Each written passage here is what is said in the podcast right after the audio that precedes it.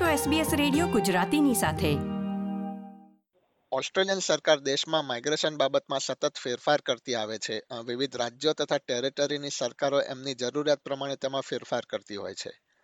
તાજેતરમાં જ આવો એક ફેરફાર ન્યૂ સાઉથ વેલ્સ રાજ્યએ કર્યો છે, જેમાં permanent residency visa one nine zero તથા ફોર નાઇન વન અંતર્ગત કેટલાક સુધારા કરવામાં આવ્યા છે. તો આ સુધારા શું છે અને તે અરજીકર્તાઓને કેવી રીતે અસર કરશે? તે વિશે વાત કરવા માટે આપણી સાથે જોડાયા છે ઓઝિલ ગ્રુપના registered migration agent Harshit Tailor. હર્ષિતભાઈ welcome to SBS Gujarati thank you વત્સલભાઈ. હર્ષિતભાઈ New south Wales ગવર્મેન્ટે હમણાં એમના state nomination subclass one nine zero અને ફોર નાઇન વનમાં કેટલાક સુધારા કર્યા છે. તો એના વિશે માહિતી આપશો? શું છે આ સુધારા? એટલે રિસન્ટલી એક વન એટ નાઇનનો બહુ મોટો ઇન્વિટેશન રાઉન્ડ થયેલો. તો એમાં એટ ડિસેમ્બરે થર્ટી ફાઈવ થાઉઝન્ડ ઇન્વાઇટ્સ આપ્યા હતા. સો એ ઇન્વાઇટ થયા છે, એનાથી ઇમ્પેક્ટ થઈને વન નાઇન્ટી અને four nine one New South વેલ્સની ગવર્મેન્ટે એમને થોડા ક્રાઇટેરિયા થોડા ચેન્જ કર્યા છે અને ચેન્જ મતલબ થોડા ઇઝી કરી દીધા છે. સો પહેલા એમની રિક્વાયરમેન્ટ એમને પબ્લિશ કરી હતી કે સર્ટેન ઓક્યુપેશન માટે સર્ટેન પોઈન્ટ સ્કોર જોઈશે અને મિનિમમ વર્ક એક્સપિરિયન્સની રિક્વાયરમેન્ટ જોઈશે. તો જ તમે એલિજિબલ થશો ઈઓઆઈ નાખવા માટે અને સ્ટેટ નોમિનેશન એપ્રુવલ લેવા માટે. બટ રિસન્ટલી એ લોકોએ એવું ડિક્લેર કર્યું છે કે જે પોઈન્ટ સ્કોરની મિનિમમ રિક્વાયરમેન્ટ હતી અને વર્ક એક્સપિરિયન્સની મિનિમમ રિક્વાયરમેન્ટ હતી, એ લોકોએ કાઢી નાખી છે. So everyone is able to launch the EOI અને જે બી લોન્ચ કરશે ઈઓઆઈ એ વન વન નાઇન્ટી અને ફોર નાઇન વન માટે તો ન્યૂ સાઉથ વેલ્સ ગવર્મેન્ટ એમના પ્રમાણે એમની જે રિક્વાયરમેન્ટ હશે એ પ્રમાણે એ લોકોને સિલેક્ટ કરશે. રાઈટ એટલે હર્ષિતભાઈ થોડું ઉદાહરણ આપીને સમજાવી શકો કે પહેલા કયા ઓક્યુપેશનમાં કેટલી રિક્વાયરમેન્ટ હતી અને હવે એ ઓક્યુપેશનમાંથી રિક્વાયરમેન્ટ હટાવી દેવામાં આવી છે? યસ તો હું તમને એક બે એક્ઝામ્પલ્સ આપું છું કે જેમ કે આઈસીટી સિક્યુરિટી સ્પેશિયલિસ્ટ છે આઈસીટી બિઝનેસ એનાલિસ્ટ છે જેમાં આઈટીના ઓક્યુપેશન્સ છે એન્જિનિયરિંગના ઓક્યુપેશન્સ છે અને ટ્રેડ કોર્સિસ છે, જેમ કે શેફ છે મોટર મિકેનિક છે, એ બધામાં મિનિમમ રિક્વાયરમેન્ટ્સ હતી. જેમ કે આઈટીના ઓક્યુપેશન્સનું આપણે ઉદાહરણ લઈએ તો એમાં હંડ્રેડ પોઈન્ટ્સની રિક્વાયરમેન્ટ હતી કે તમારી જોડે હંડ્રેડ પોઈન્ટ્સ હોય અને તમારી જોડે ત્રણ વર્ષનો એક્સપિરિયન્સ હોય, તો જ તમે વન નાઇન ઝીરો નાખી શકો એનએસડબલ્યુમાં સો, આ બહુ હાયર રિક્વાયરમેન્ટ હતી, બિકોઝ બહુ ઓછા લોકો એલિજિબલ હોય આ રિક્વાયરમેન્ટ મીટ કરવા માટે. સો હવે એ લોકોએ રિક્વાયરમેન્ટ હટાવી દીધી છે અને રિસન્ટલી જેમ વન એટ નાઇનમાં ઇન્વિટેશન્સ બધાને આવ્યા છે, તો બધા સેમ ઓક્યુપેશનમાં આઈટીમાં અને એન્જિનિયરિંગમાં એટી ફાઈવ પોઈન્ટ્સ ઓક્યુપેશન આવ્યા છે. વિથ વિધાઉટ એક્સપિરિયન્સ બી આવ્યા છે અને વિથ એક્સપિરિયન્સ બી આવ્યા છે. એટલે એવી કોઈ રિક્વાયરમેન્ટ નથી. એટલે એનએસડબલ્યુ એ રિક્વાયરમેન્ટ હટાવી દીધી છે. So we can in near future કે નિયર ફ્યુચર એવું થઈ શકે છે કે વન નાઇન્ટીમાં અને ફોર નાઇન વનમાં ઓછા પોઈન્ટ્સે ઇન્વિટેશન આવી શકે છે. સેમ ઓક્યુપેશન્સમાં તો હર્ષિતભાઈ કોઈ ઉમેદવાર સાઉથ ઓસ્ટ્રેલિયા વિક્ટોરિયા ક્વીન્સલેન્ડ કે વેસ્ટર્ન ઓસ્ટ્રેલિયામાં રહેતો હોય તો શું એ subclass one nine zero four nine one New South Wales માટે એપ્લાય કરી શકે છે? તો એની રિક્વાયરમેન્ટ એવી છે કે એ લોકો એપ્લાય નહીં કરી શકે કારણ કે એનએસડબલ્યુની રિક્વાયરમેન્ટ એવું કહે છે કે તમારે અગર વન નાઇન્ટીમાં એપ્લાય કરવું હોય તો તમે સિક્સ મંથ છ મહિના ત્યાં રહેતા હોવા જોઈએ એનએસડબલ્યુમાં પછી તમે એલિજિબલ છો એપ્લાય કરવા માટે. અને ફોર નાઇન વન તમારે એપ્લાય કરવું હોય તો તમારે થ્રી મંથ રહેતા હોય, પછી તમે એલિજિબલ છો અપ્લાય કરવા માટે ફોર નાઇન વનની ઈઓઆઈ અને પછી એ સિલેક્શન ક્રાઇટેરિયા પર તમને સિલેક્ટ કરશે. એટલે જે સાઉથ ઓસ્ટ્રેલિયા વિક્ટોરિયા કે બીજા કોઈ સ્ટેટ્સમાં રહેતા હોય, એ આ રિક્વાયરમેન્ટ મીટ નહીં કરી શકે. સો ઇટ રિક્વાયર્ડ એ જ છે કે તમે એનએસડબલ્યુમાં રહેતા હોય અને એનએસડબલ્યુમાં કોઈ એક્સપિરિયન્સની રિક્વાયરમેન્ટ નથી. એમને એવું નહીં કીધું, ખાલી તમારે રેસિડેન્સની રિક્વાયરમેન્ટ મીટ કરવી પડે. એક્સપિરિયન્સ નહીં હોય, તો બી તમે એપ્લાય કરી શકશો. અને આ one ninety one eight nine કરતા એટલે કમ્પેરેબલ છે, કારણ કે આપણે વન એટ નાઇનમાં અને વન એટ નાઇન ખાલી એ ઓક્યુપેશન્સને આવે, જે એમએલટી એસએસએલ લિસ્ટમાં હોય, જે medium to long term skill list કહે છે આ લોકો. તો વન એટ નાઇન એ ઓક્યુપેશન્સને જ મળી શકે. તો વન નાઇન્ટી અને ફોર નાઇન વન માટે એસટી એસએલ લિસ્ટ છે અને આરઓએલ લિસ્ટ છે. તો એસટી એસએલ લિસ્ટમાં જે ઓક્યુપેશન્સ હોય અને આરઓએલ લિસ્ટમાં જે ઓક્યુપેશન હોય, એ વન નાઇન્ટી ને ફોર નાઇન વન એપ્લાય કરી શકે. So in compare to one eight nine one ninety અને ફોર નાઇન વન એટલે યુઝફુલ છે અને એટલે બેનિફિશિયલ છે ફોર સમ ઓક્યુપેશન કે જે લોકો ના એપ્લાય કરી શકે. તો હું તમને એક્ઝામ્પલ આપું કે જેમ કે શેફ છે, એ એમએલટીએસએસએલ સ્કિલ લિસ્ટમાં છે. જે વન એટ નાઇન એપ્લાય કરી શકે ને એ લોકોનું સિક્સટી ફાઈવ પોઈન્ટ ઇન્વાઇટ આવેલું છે આ વખતે. બટ ઘણા ઓક્યુપેશન છે જેમ કે કુક છે પછી માર્કેટિંગ સ્પેશિયલિસ્ટ ને એ બધા ઓક્યુપેશન છે, જે વન નાઇન્ટી અને ફોર નાઇન વન માટે એલિજિબલ થઈ શકે એ એસટી એસ લિસ્ટમાં છે શોર્ટ ટર્મ સ્કિલ લિસ્ટમાં છે. તો એ લોકો આ રિક્વાયરમેન્ટ છે એનએસડબ્લ્યુની જે નવી ચેન્જીસ આવે છે, એનો લાભ લઈ શકે છે એ લોકો. રાઈટ તો હર્ષિતભાઈ, કોઈ ઉમેદવાર ત્રણ મહિના ન્યૂ સાઉથ વેલ્સ રાજ્યમાં રહ્યો, પછી એ ફરીથી વિક્ટોરિયા કે કોઈ અન્ય સ્ટેટમાં મૂવ થયો, પછી ફરીથી પાછો એ ન્યૂ સાઉથ વેલ્સમાં ત્રણ મહિના રહે છે, તો શું એ એલિજિબલ છે એપ્લાય કરવા માટે એ કરી શકે છે અરજી? ના, એ બી એલિજિબલ નથી એપ્લાય કરવા માટે.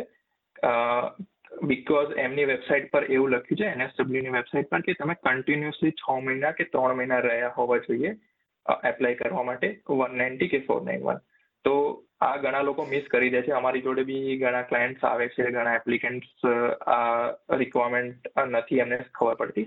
તો એ લોકો એવું વિચારે છે કે સિક્સ મંથ એ લોકો રહ્યા છે ઇન ટોટલ તો એ લોકો એપ્લાય કરી શકે પણ એ લોકો ન્યૂ સાઉથ વેલ્સની રિક્વાયરમેન્ટ પ્રમાણે તમે સિક્સ મંથ કન્ટિન્યુઅસ રહ્યા હોવા જોઈએ, તો જ તમે એલિજિબલ થઈ શકો છો. અને એના માટે એનએસડબ્લ્યુ તમારા જોડે પ્રૂફ ઓફ રેસિડેન્સ બી માંગે છે કે જેમ કે બેંક સ્ટેટમેન્ટ છે, તમારું યુટિલિટી બિલ્સ છે ફોન બિલ્સ હોય, આ બધા ડોક્યુમેન્ટ્સ માંગે છે. પ્રૂવ કરવા માટે કે તમે સિક્સ મંથ કન્ટિન્યુઅસ ત્યાં રહ્યા છો અને તમારા ટ્રાન્ઝેક્શન એનએસડબલ્યુમાં છે. એટલે એ તમે રિક્વાયરમેન્ટ મીટ કરતા હોય તો જ તમે એલિજિબલ છો એપ્લાય કરવા માટે. Right હર્ષિતભાઈ four nine one visa જે છે કે જે રિજનલ વિસ્તારમાં રહેતા હોય ઉમેદવારો એમના માટે સરકારે એ ફોર નાઇન વન વિઝા લાગુ કર્યા હતા. તો એના બીજા પાથવેઝ કયા છે સ્ટેટ નોમિનેશન માટે? સો એનએસડબ્લ્યુમાં બે પાથવેઝ છે. ફોર નાઇન વન માટે સ્કિલ્ડ વર્ક રિજનલ વિઝા એને કહે છે subclass four nine one so એનો સેકન્ડ પાથવે આપણે હમણાં થોડું ટાઈમ પહેલા ડિસ્કસ કર્યું કે એમાં સિક્સ થ્રી મંથ્સની રિક્વાયરમેન્ટ છે. તો થ્રી મંથ્સ તમે કન્ટિન્યુઅસલી ફોર નાઇન વનમાં રહ્યા હોય તો તમે ડાયરેક્ટલી એનએસડબ્લ્યુમાં ઈઓઆઈ નાખીને એપ્લાય કરી શકો. એ પાથવે ટુ છે. તો આપણે પાથવે વન હમણાં ડિસ્કસ કરીશું. તો પાથવે વન એ રિજનલ ડેવલપમેન્ટ ઓફિસિસ દ્વારા એ થઈ શકે છે. તો એનએસડબ્લ્યુમાં કેવું છે કે એમને રિજનલ ડેવલપમેન્ટ એરિયાઝ ડિફાઇન કરેલા છે. જેમ કે મરે છે રિવરીના છે સધર્ન ઇંગ્લેન્ડ છે. આવા ઘણા બધા રિજનલ એરિયાઝ છે. સો એ રિજનલ એરિયાઝમાં તમે ડાયરેક્ટલી એપ્લાય કરી શકો. સો એ પાથવે વન થ્રુ આવે છે. અને જે પાથવે ટુ આપણે પહેલા ડિસ્કસ કર્યું, એ direct NSW investment through apply થાય છે. સો પાથવે વનમાં બે સ્ટ્રીમ તે લોકોએ પાડી છે. સો ફર્સ્ટ સ્ટ્રીમ છે સ્ટ્રીમ એ તો એમાં કેવું છે કે તમે અગર ટ્વેલ્વ મંથ્સ કોઈ બી એનએસડબલ્યુના રિજનલ એરિયામાં તમે ટ્વેલ્વ મંથ્સ કામ કર્યું છે, તમારા ઓક્યુપેશનમાં અને તમે ત્યાં સેમ ટાઈમ પર તમે ત્યાં રહ્યા બી છો, તો તમે એલિજિબલ થઈ શકો છો એ પાથવે વનમાં અને એમાં મિનિમમ ઇન્કમ થ્રેશોલ્ડ બી છે, તો ફિફ્ટી થ્રી નાઇન હંડ્રેડનો ઇન્કમ થ્રેશોલ્ડ છે, તો તમે એટલો એન્યુઅલ ઇન્કમ તમારી હોવી જોઈએ એ ટાઈમે to be eligible to apply for four nine one so basically આમાં ફાયદો ક્યાં થાય કે લેટ સે કે ઘણા ઓક્યુપેશન્સ એમના લિસ્ટમાં નથી, જેમ કે વન નાઇન્ટી અને ફોર નાઇન વનમાં પણ તમે સ્ટીલ ટ્વેલ્વ મંથ્સ ત્યાં રહ્યા છો અને તમે ઓક્યુપેશનમાં કામ કર્યું છે અને તમારી ઇન્કમ છે ફિફ્ટી થ્રી નાઇન હંડ્રેડ તો તમે આ પાથવે માટે એલિજિબલ થઈ શકો છો. અને આના પછી સેકન્ડ પાથવે છે સ્ટ્રીમ બી પાથવે વનમાં જ છે સ્ટ્રીમ બી કરીને.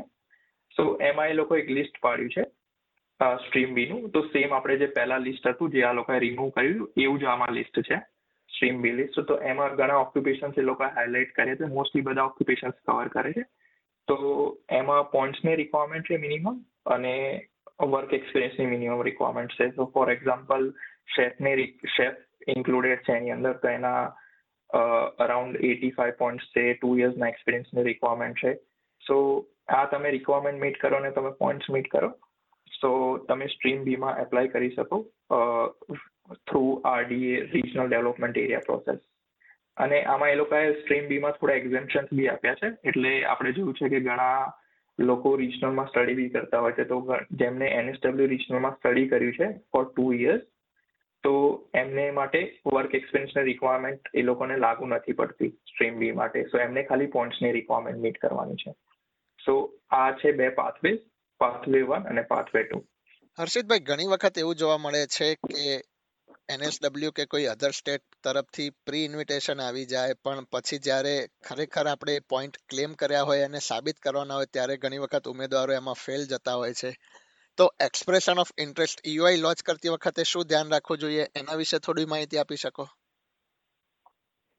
Yes sure so main expression of interest તમે જ્યારે લોન્ચ કરતા હોય, ત્યારે મેઇન તમે જે પોઈન્ટ્સ ક્લેમ કરતા હોય, એનું ધ્યાન રાખવાનું. તો જેમ કે તમારે કોઈ પીટી એક્સપાયર થતી હોય સો પીટી ત્રણ વર્ષ માટે વેલિડ છે. સો પીટી નું ધ્યાન રાખવાનું કે પીટી તમારી એક્સપાયર નહીં થઈ ગઈ, કારણ કે એ લોકો ઇન્ફોર્મ એવી રીતે નથી કરતા, એટલે તમારે જાતે ધ્યાન રાખવું પડે. પછી તમારે નાટી છે, તો નાટી થ્રી યર્સ માટે વેલિડ હતી પહેલા, અને હવે ફાઈવ યર્સ માટે છે. તો ડિપેન્ડિંગ કે તમે ક્યારે નાટી આપી હતી સે સીસીએલ લેંગ્વેજ ટેસ્ટ છે. એ એ પ્રમાણે તમારે જોવાનું કે તમારી ત્રણ વર્ષમાં એક્સપાયર થાય છે કે ફાઈવ યર્સમાં એક્સપાયર એ પ્રમાણે તમારે રિન્યુ કરવી પડે. તો એના પોઈન્ટ્સ બી ઘણી વાર લેપ્સ થઈ જાય છે, તો ક્લાયન્ટ્સને નથી ખબર હોતી. અને મેઇન આમાં છે સ્કિલ એમ્પ્લોયમેન્ટના પોઈન્ટ્સ જે એનએસડબલ્યુ બહુ ચેક કરે છે અને એના પર બહુ વધારે એ લોકો પ્રેશર આપે છે. તો સ્કિલ એમ્પ્લોયમેન્ટમાં કેવું છે કે તમે સ્કિલ એમ્પ્લોયમેન્ટના અગર પોઈન્ટ્સ ક્લેમ કર્યા હોય અને ઘણીવાર ઘણા સ્કિલ એમ્પ્લોયમેન્ટ જેમ કે એસીએસ છે અને વેટરસીસ છે, એ તમારો ટુ યર્સ કે વન યર્સનો એક્સપિરિયન્સ એ લોકો કટ કરી દે છે. સો અગર એ સ્કિલ એસેસમેન્ટ ઓથોરિટીએ તમારો એક્સપિરિયન્સ કટ કર્યો છે, તો એ લોકો એને ડીમ સ્કિલ્ડ કહે છે એક્સપિરિયન્સ કટ કરવાને, એ વર્ડ એમને યુઝ કર્યો છે. તો એ ડીમ સ્કિલ્ડ એક્સપિરિયન્સ તમારો એ લોકોએ કટ કર્યો છે, તો એ એક્સપિરિયન્સ તમે ક્લેમ નહીં કરી શકો તમારી ઈયુઆઈમાં અને આ કન્ફ્યુઝન ક્યાં થાય છે? કારણ કે વન એટ નાઇનમાં તમે ક્લેમ કરી શકો છો, પણ વન નાઇન્ટી એનએસડબલ્યુ કે ફોર નાઇન વન એનએસડબલ્યુમાં તમે ક્લેમ નહીં કરી શકતા. તો ઘણા ક્લાયન્ટ્સ ક્લેમ કરી દે છે બટ માઇન્ડફુલ રાખવાની જરૂર છે કે એ વસ્તુ તમારો ડીમ એક્સપિરિયન્સ હોય, જે કટ કર્યો હોય depending on the assessing authority તો એ તમે પ્લીઝ ક્લેમ ના કરો.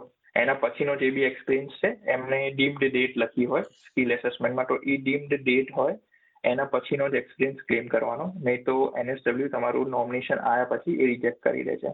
અને એનએસડબલ્યુ થોડું સ્ટ્રિક્ટ થઈ ગયું છે હમણાં. એટલે એ લોકો પછી તમને ઘણીવાર ફરીથી ઇન્વિટેશન બી નથી આપતા. કારણ કે એકવાર તમારું એક ફાઇનાન્શિયલમાં તમારું ઇન્વિટેશન આવી ગયું હોય કાં તો રિફ્યુઝ થયો હોય તો નેક્સ્ટ ટાઈમ એ લોકો મે બી એપ્લાય બી ના કરવા દે. સો એ સ્કિલ્ડ એમ્પ્લોયમેન્ટનું ખાસ ધ્યાન રાખવાનું. પછી જ્યારે જ્યારે તમે એપ્લાય કરો અને તમે એલિજિબલ થઈ ગયા હો ઈવાય માટે તો એમની જે રિક્વાયરમેન્ટ છે કે તમારું સિક્સ મંથ્સનો એક્સપિરિયન્સ જોઈએ ફોર વન નાઇન્ટી અને થ્રી મંથ્સનો એક્સપિરિયન્સ જોઈએ ફોર ફોર નાઇન વન તો એ એક્સપિરિયન્સ તમારે પ્રૂવ કરવા માટે જે બી એવિડન્સ જે આપણે પહેલાં કીધું મેં તમને કે ટ્રાન્ઝેક્શન છે બેંકના પછી તમારું ડ્રાઈવર્સ લાઇસન્સ છે, પછી તમારા બિલ્સ છે યુટિલિટી બિલ્સ છે મોબાઈલ બિલ્સ છે, તમારું લીઝ એગ્રીમેન્ટ છે, એ બધા ડોક્યુમેન્ટ્સ તમારી જોડે હોવા જોઈએ પ્રૂવ કરવા માટે. કે તમે ત્યાં થ્રી ટુ સિક્સ મંથ તમે ત્યાં રહ્યા છો. ડેફિનેટલી એનએસડબલ્યુ ગવર્મેન્ટ તમારી જોડે માંગશે અને એ તમારી જોડે નહીં હોય તો એ હાઈએસ્ટ ચાન્સીસ છે કે એ લોકો તમારું રિફ્યુઝ કરી શકે છે. હર્ષિતભાઈ આજે તમે અમારી સાથે જોડાયા અને ન્યૂ સાઉથ વેલ્સ સરકારના વન નાઇન ઝીરો ને ફોર નાઇન વન વિઝા વિશે ખૂબ જ વિસ્તારપૂર્વક માહિતી આપી. એ બદલ તમારો ખૂબ ખૂબ આભાર. Thank you thank you હર્ષિતભાઈ. આ પ્રકારની વધુ માહિતી મેળવવા માંગો છો અમને સાંભળી શકશો Apple podcast Google podcast Spotify કે જ્યાં પણ તમે તમારા પોડકાસ્ટ મેળવતા હોવ.